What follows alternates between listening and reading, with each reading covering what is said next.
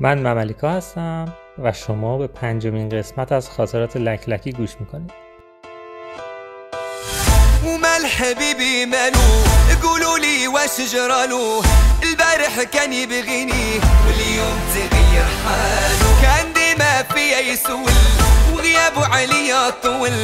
لازم شي حد في بالو والله حالي بنعاول ومال حبيبي مالو قولوا لي واش جرالو البارح كان يبغيني واليوم تغير. حاله كان ديما فيا يسول وغيابه عليا طول. لازم شي حد في باله. والله علي بنعاول يا ولفي حرام عليك هجرتيني بلا سبة والعشرة هنت علي وجرحتي المحبة. والله حرام عليك. ضيعت معك زماني. هجرت اللي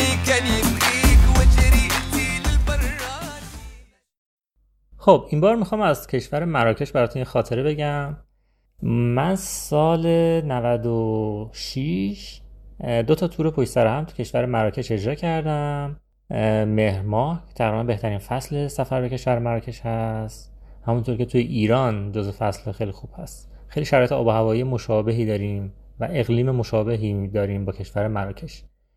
خلاصه که سفری اونجا داشتیم و چون من یک ویزا یک ماه داشتم بعد از تور دومم یه هلوش 7 روزی وقت اضافه داشتم که برای خودم سفر بکنم.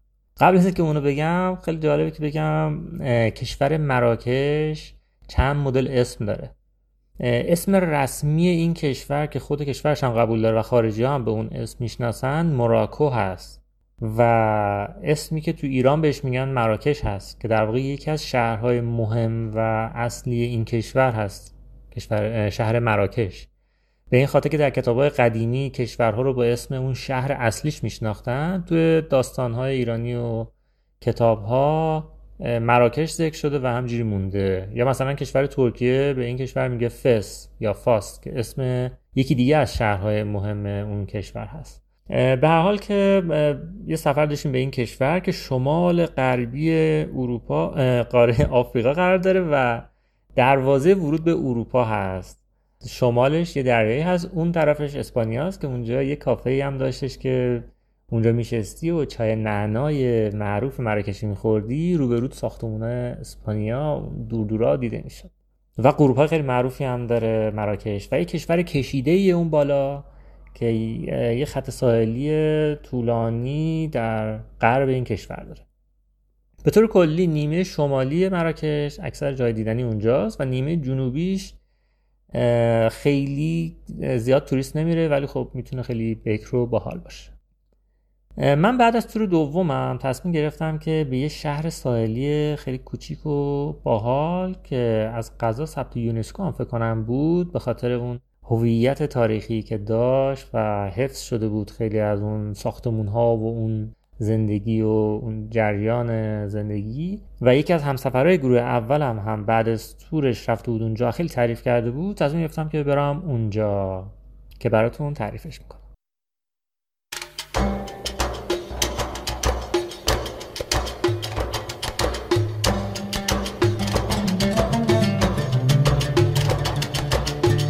خب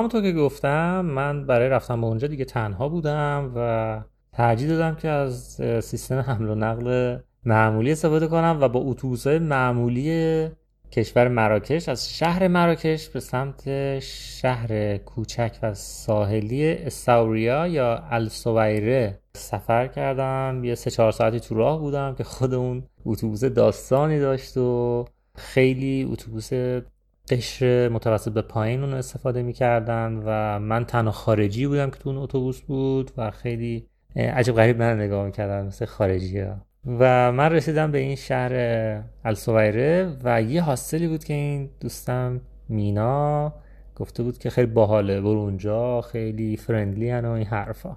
خلاصه رفتم و از اتوبوس که پیاده شدم پیاده رو نقشه شروع کردم پیدا کردن و رسیدم به یه دروازه ای که واردش می شدی سر ظهرم بود. ساعت فکرم یک دو ظهر بود. یه قباری هم توی اونجا بود حالت بازار مانندی بود. انگار که من وارد مثلا یک شهر مثلا مال 300 400 سال پیش شدم و مثلا زمان برگشته عقب. یه همچین حسی همون اول بهم به دست داد. خیلی برام جالب بود. همچین صحنه تا حالا نیده بودم. حالت مثلا شهر عربی قدیمی و که مثلا داد و ستد با اروپایی ها داره. یه همچین حسی بهم به دست داد. خیلی هم مطالعه نکرده بودم راجع به شهرش و همونجا شروع کردم راه رفتن و بعد مجبور شدم بپیچم تو این کوچه. پس کوچه های خیلی قدیمیش و خیلی خوشم میومد که این هویتش خودش حفظ کرده.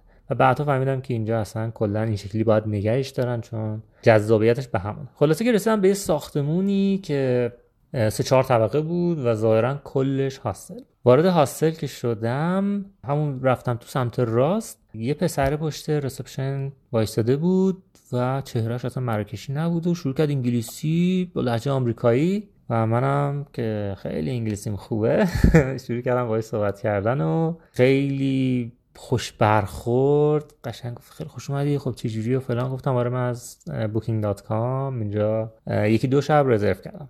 خب من 7 روز وقت داشتم ولی گفتم بذار یه شب دو شب مثلا رزرو کنم ببینم مثلا چه جوریه شاید خوشم نیومد. خلاصه که چک کرد و گفت آره بعد من راهنمایی کرد از پلا رفتیم بالا آسانسور اینا نداشت. اگه اشتباه نکنم طبقه همکف بود. اول بود دوم بود طبقه سوم هم که پشت بوم بود. من طبقه دوم بودم توی اتاقی که طبق معمول اصلا برام مهم نبود چند نفر تو اتاق. فکر کنم مثلا ده نفره بود اتاقه خیلی hostel چیزی بود. بخ... نمیگم کثیف بود ولی خیلی هم مثلا لاکچری نبود. امکانات خیلی خیلی ساده. فکر کنم حتی کمدم نداشت که من کولمو بذارم توش. فقط یه box های کوچیک داشت. اگه کسی مثلا پاسپورتی چیز ضروری داره اونجا بذاره و خودش هم یه قفلی بیاره به خودش رو قفل کنه و کولش هم بذاره مثلا همون نزدیک کنار تختش.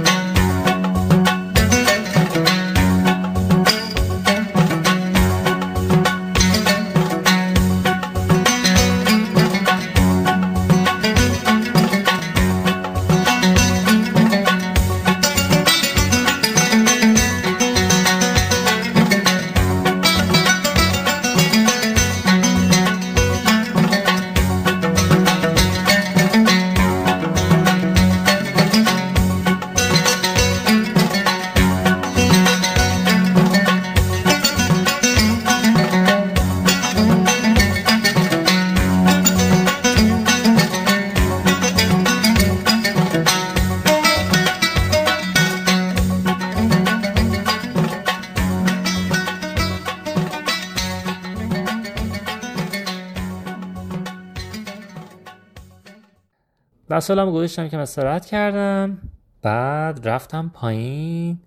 بعد با این پسر شروع صحبت کردم فهمیدم که این پسر آمریکاییه که عشق خاورمیانه است و اومده و هلوش یک سال و نیم پیش مثل این که اومده بود توی مراکش یکم هیچای کرده بود و کمپ زده بود و فلان چرخیده بود. بعد رسیده بود به این شهره. اومده تو این هاستله صاحب این هاستله بهش پیشنهاد میده که دوست داری یکم بمونی مثلا اینجا مثلا کار کنی دیگه ازت پول جا اینا نگیرن. اینا گفت باشه. یه پسر 19 ساله آمریکایی بود که اون موقع اومده بود و یا 18 یا 19 یکی دو ماه دیگه می‌شد یک سال که این اینجا بود.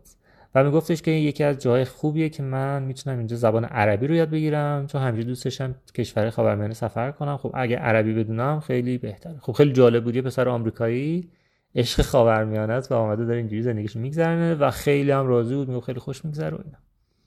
و بعدا فهمیدم که اینجا فقط این نیست.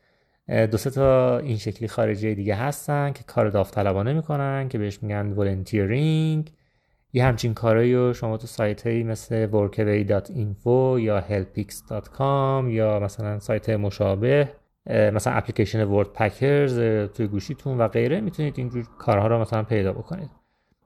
فکر کنم دو تا خارجی بودن و سه چهار تا مراکشی. ولی این پسر دیگه خیلی بر من جذاب بود زندگیشو و همین باعث شد که کلا به خاطر جو اونجا من دو شب دو شب تمدید کردم. کلا یه هفته من اونجا موندم. که حالا براتون میگم یه سری اتفاقات جالبی که اونجا اتفاق افتاد.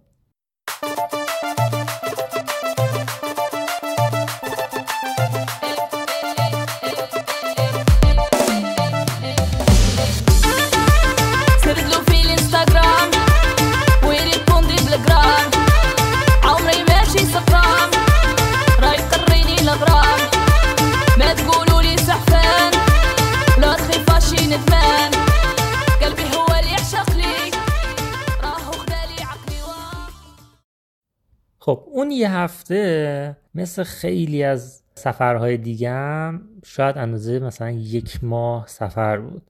انقدر این اتفاقات جذاب و جدید میافتاد واقعا هر لحظهش رو ازش لذت می بردم و همین دلیل هستش که از روزمرگی خوشم نمیاد چون تو روزمرگی زمان خیلی زود میگذره ولی اینجور جاها انگار زمان خیلی طولانی تر برای خیلی حرف برای گفتن هست راجع به اینجا ولی من فعلا می‌خوام یکی دو تا چیز جالبش رو بگم.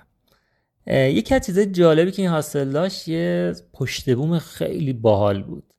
اینجا یه پله از ساختمونه بقیه اطرافش بالاتر بود. و شما رو پشت بوم که می‌رفتی حتی می‌تونستی دریا رو ببینی از بالای ساختمونا. و این مرغای دریایی می اومدن برای خودشون میچرخیدن میشستن صدا می‌کردن. بعضی وقتا صدای دریا هم میومد اصلا یه عجیبی بود. یه آرامش خیلی باحالی داشت. و اینا برداشته بودن خیلی چیدمان باحالی اونجا بود. فکر کنم مثلا 5 6 تا ننو اونجا فقط آویزون بود جاهای مختلف. ننو از این تخت های حالت پارچه ای هست یا توری مانند که روش میخوابن اینجوری ریلکس می‌کنن و اینا. مخصوصا زمانهای غروب که اصلا اونجا دعوا بود سر این ننو و یه جاهایی اینجوری تخت چیده بودن و پشتی و اینا. اصلا کلا استایلش برای ریلکسی بود. هر کی میمد اونجا گرفتار این داستان می‌شد و موندگار می‌شد. و چون دو تا رسپشن خارجی که داشت اینا عشق حرف زدن و معاشرت بودند و اون مراکشی هم که اونجا کار می‌کردن اونا هم اجتماعی بودن و مهمونا هم کلا آدم باحالی بودن. یعنی اونجا اصلا حوصله سر نمی‌رفت. هر آدمی که میمد اونجا یه داستانی داشت که میشستی پای حرفش و همجوری روز میگذشت. خلاصه که یکی از من اون بالا بود. یه نکته ای که راجع به کشور مراکش بگم ما اونجا فهمیدیم که کشور مراکش یکی از تولید کنندگان بزرگ مواد مخدر و صادر کننده به اروپاه. یعنی خیلی از مواد مخدر هشیش و ماریجوانا اروپا از کشور مراکش میاد. اگر یک روزی رفتید اونجا یه شهری داره به اسم شفشاون که به شهر آبی معروفه و تو حالت تو دامنه کوه و با ماشین که اونجا میرید اطرافش و اون جاده و اینا همه سبزه. و اینا گیاه ماریجوانا همینجوری کشت میشه. خرید و فروشش غیرقانونیه ولی خیلی مافیه بزرگی داره و مثلا مزاره رو می‌بینی وسط اون مزاره شما میری می‌رسی به این شهر. و خیلی مد جاهای دیگه اصلا شرایط آب و هوایش میطلبه. خلاصه که تو کشور مراکش مصرف هشیش خیلی زیاده. و من جاهای مختلف دیدم. تو این هاستلم ما فهمیدیم که ای بابا همه اینا اصلا به هوای همین میان یعنی به هوای هشیش مراکشی.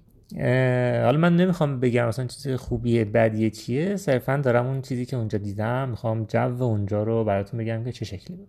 یه داستان خیلی جالبی که این حاصل داشت این بود که شبا مثلا هر شب یه برنامه شامی اونجا داشت یه غذایی می‌داد و می‌تونی سفارش بدی بخوری. یکی دو شب در هفته خیلی جالب بود که شام و رایگان می‌کرد. یعنی می‌گفتن که هر کی شام می‌خواد مهمون ما فقط اسما رو بنویسیم. که اون شبا دیگه حاصل دیگه اصلا جا نبود بشینی. اون پایین کلا چیز بود. میز و نمی‌دونم لابی و اینجور چیزا بود. اقامتگاه نبود و همه رو جمع می‌کردن اونجا. قسمت حال بزرگ داشت. اونورم یه اتاق ال شکل بود که همش پر می‌شد. و واقعا جذاب بود. یعنی بغل هم که به کیپ میشستن و تا حالا این سفره رو بچینن و بیارن و بخوریم و اینا یه دو, سا... یه دو ساعتی فکر کنم یه پروژه دو ساعته بود و آدما کلی با هم حرف می‌زدن اینا. یکی از این شبا که فکر کنم شب دوم یا سومی بود که من اونجا بودم بعدش که اینا غذا رو خوردن دیگه شروع کردن برای خودشون کشیدن. بعد من دیدم که همه اینایی که اینجا یه چیزی در میارن و میریزن تو این رولا سیگار رو درست می‌کنن می‌کشن که فهمیدم که اونجا همشون عشق هشیشن کسا اومدن اینجا. من برای خودم رفته بودم تو لابی یه جا نشسته بودم و خیلی دقت می‌کردم که اینا چیکار می‌کنن. برام خیلی جذاب اصلا کلا میرم هاستل که آدما و رفتاراشون و فرهنگشون اینا دستم یه دختری بغلم نشسته بود که این تازه اومده بود. یعنی من اون دو سه روزی که اونجا بودم اینو نیده بودم. بعد دیدم که این نمی‌کشه و با کسی هم حرفی نمی‌زنه و گفتم که بذار باش صحبت کنم ببینم که داستانش چیه. یکم عجیب غریب می‌زنه.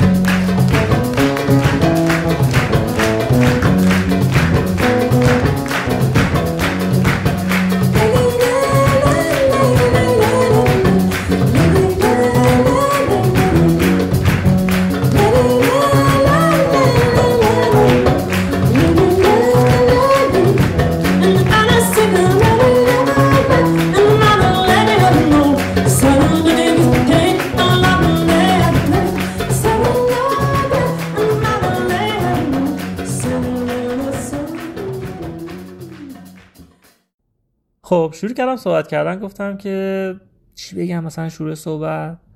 اولین چیزی که گفتم چه جالب که شما مثلا هیچی نمی‌کشی. که خندید گفت آره دیگه اینجوری هم اینم یه جورشه دیگه. بعد گفتم که چرا خب مثلا مشکلش چیه؟ چرا بقیه حال می‌کنن تو حال نمی‌کنی؟ گفتش که من از هلند اومدم و توی هلندم همه این چیزایی که اینا اینجا دارن استفاده می‌کنن از همیشه آزاد بوده. و ما همیشه به اینا دسترسی داشتیم. گفتم خب این چه دلیلی میشه؟ خب خیلی از اینا تو کشور خودشون شاید استفاده می‌کنن مثلا اینجا هم استفاده می‌کنن. بودش که ما چون کشورمون خیلی آزاده این همه این چیزا در عوض دولت از بچگی کلی به ما مثلا تو تلویزیون و اینا برامون تبلیغات منفی پخش می‌کنه مدل های مختلف. حالا چه تلویزیون چه مدرسه و اینا که اینا اصلا چیزای خوبی نیست و آزاده می‌تونی بری کنی ولی خوب نیست. میگفتش این اصلا کلا تو ذهن ما اینجوری جا افتاده که برای من ضرر داره و نکشیم. و با کسی مشکل ندارم کسی استفاده ولی من تو ذهنم یه که مثلا دلیلی ندارم که استفاده کنم. و خیلی برای من جالب بود این داستان که همه جور آدم اونجا بود. سوئیسی فرانسه آمریکا نمی‌دونم همه جا. این دختری گفت هلندی هم نمی‌کشم. و جالب بود که دو روز بعدش دوره همچین برنامه بود و دو تا پسر هلندی بودن و اونا دوره همین داستان. یعنی دیدم که اینا اصلا اهل این داستان نیستن و گفتن که آره داستان ما اینه. این هم یکی از چیزای جالب بود که اینجا دیدم. و یکی از جالب ترین اتفاقاتی که اونجا افتاد من توی این هاستل بالا که پشتمون بود و هر شب اونجا هر شب که نه هر روز اونجا پاتاقم بود با یه آقای آشنا شدم که هلوش مثلا پنجاه سالش بود. و آلمانی بود که اون بالا نشسته بودیم حرف می‌زدیم و اینا. اون روز من دم رسپشن داشتم با این پسر آمریکایی حرف می‌زدم. این اومد یه چیزایی بهمون گفت و بعد داشت می‌رفت. که من بهش گفتم که جای خاص بلدی میرین و اینا. گفت نه می‌خوام برم بازار. می‌خوای بیا بریم؟ گفتم که باشه بریم. که رفتیم یه سری اتفاقات افتاد که بعدا توی خاطره دیگه براتون میگم. که من خیلی با این مرد رفیق شدم و اون یه هفته ای که اونجا بودم بعدش که بعد برمیگشتم شهر مراکش تا پرواز کنم. یعنی از اونجا هم برم شهر کازابلانکا پایتخت پایتختش نه بزرگترین شهرش شهر تجاری کشور مراکش و بعد پرواز کنم ایران. و اینم می‌خواست بره یه فستیوال موسیقی ظاهرا سنتی مراکش بود در کویر مراکش. خیلی چیز عجیب غریب و باحالی بود. تقریبا بگم نصف هاستل داشتن می‌رفتن اونجا. و من متاسفانه چون ویزام یک ماهه بود و نمیستم اکستند کنم فقط گفتم که با هم بریم مراکش و بعد من مسیرم رو جدا می‌کنم. که رفتیم باهاش مراکش رو یه شب اونجا موندیم و من چون قبل از اون دوتا تور داشتم و یه سری مناطق اون شهر رو قشن رفته بودم. شدم لیدر اینو چرخوندمش و کلی داستانای باحال گفت و یکی از دوستای خیلی خوبم شد که هر از گاهی حالا ایمیلی هنوز در ارتباطی این یه هفته ده روز پایانی سفر تنهایی من در مراکش. یکی از جذابترین بخشای کل سفرهام بود و خیلی چیز زیادی راجب هم مراکش هم جوونای اروپایی که واسه خودشون سفر می‌کنن و میچرخن یاد گرفتم و تجربه خیلی باحالی شد برام.